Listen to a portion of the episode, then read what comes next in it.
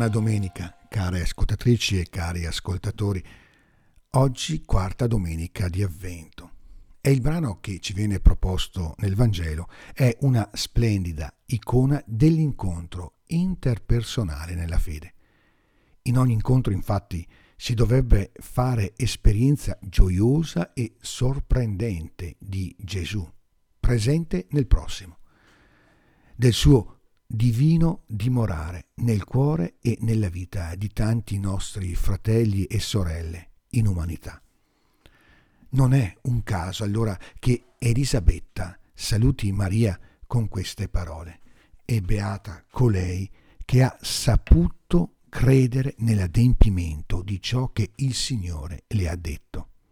È proprio vero, la beatitudine di Maria nasce dall'ascolto della parola di Dio come dire, bisogna intimamente credere a Dio per poter poi riconoscere la sua segreta azione in noi, ma anche e soprattutto negli altri. I padri della Chiesa sostenevano che ogni anima che crede dapprima concepisce e genera il verbo di Dio e poi impara a riconoscere le sue opere. Ma non è proprio tutto. Chi riconosce l'opera di Dio prorompe in un canto di lode e di esultanza. È quello che fa Elisabetta. Anche lei, donna dell'ascolto credente, rivolta a Maria, esclama, Benedetta tu fra le donne e benedetto il frutto del tuo grembo. A che debbo che la madre del mio Signore venga a me? Maria è riconosciuta come la benedetta. Qui c'è un passivo divino. Ebbene, questo passivo indica che Maria è già stata benedetta da Dio. Non è Elisabetta perciò a benedire Maria. L'anziana cugina riconosce più semplicemente ciò che Dio ha già compiuto in Maria e lo può fare perché, come dicevamo, è una donna di ascolto e allo stesso tempo è una credente, colma, ripiena di Spirito Santo. Insomma, Elisabetta mossa dallo Spirito profetizza.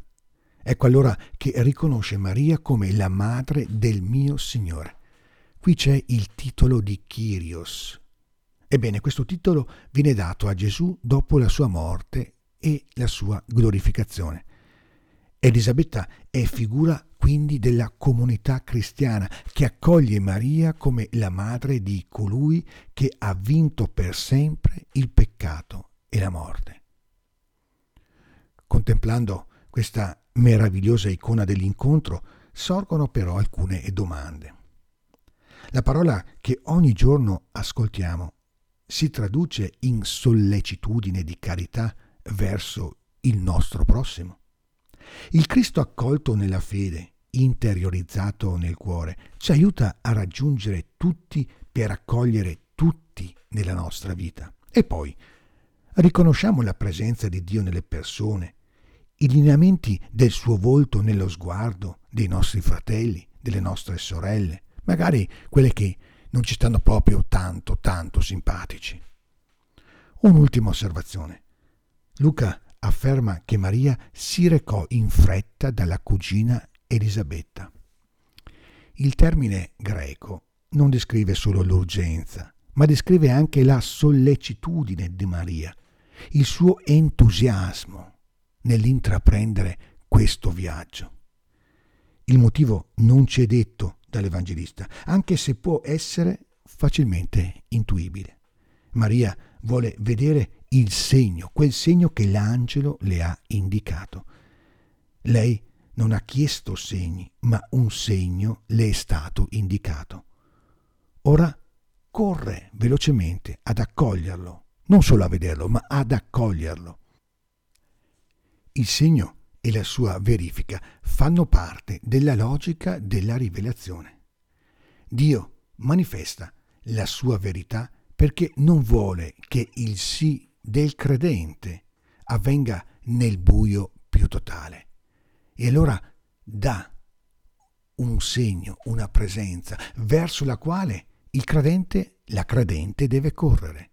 Chiediamoci allora oggi qual è il segno che viene dato alla nostra vita e verso il quale noi siamo chiamati a muoverci, a camminare, anzi a correre. Buona giornata, buona domenica anzi, e buon cammino di avvento.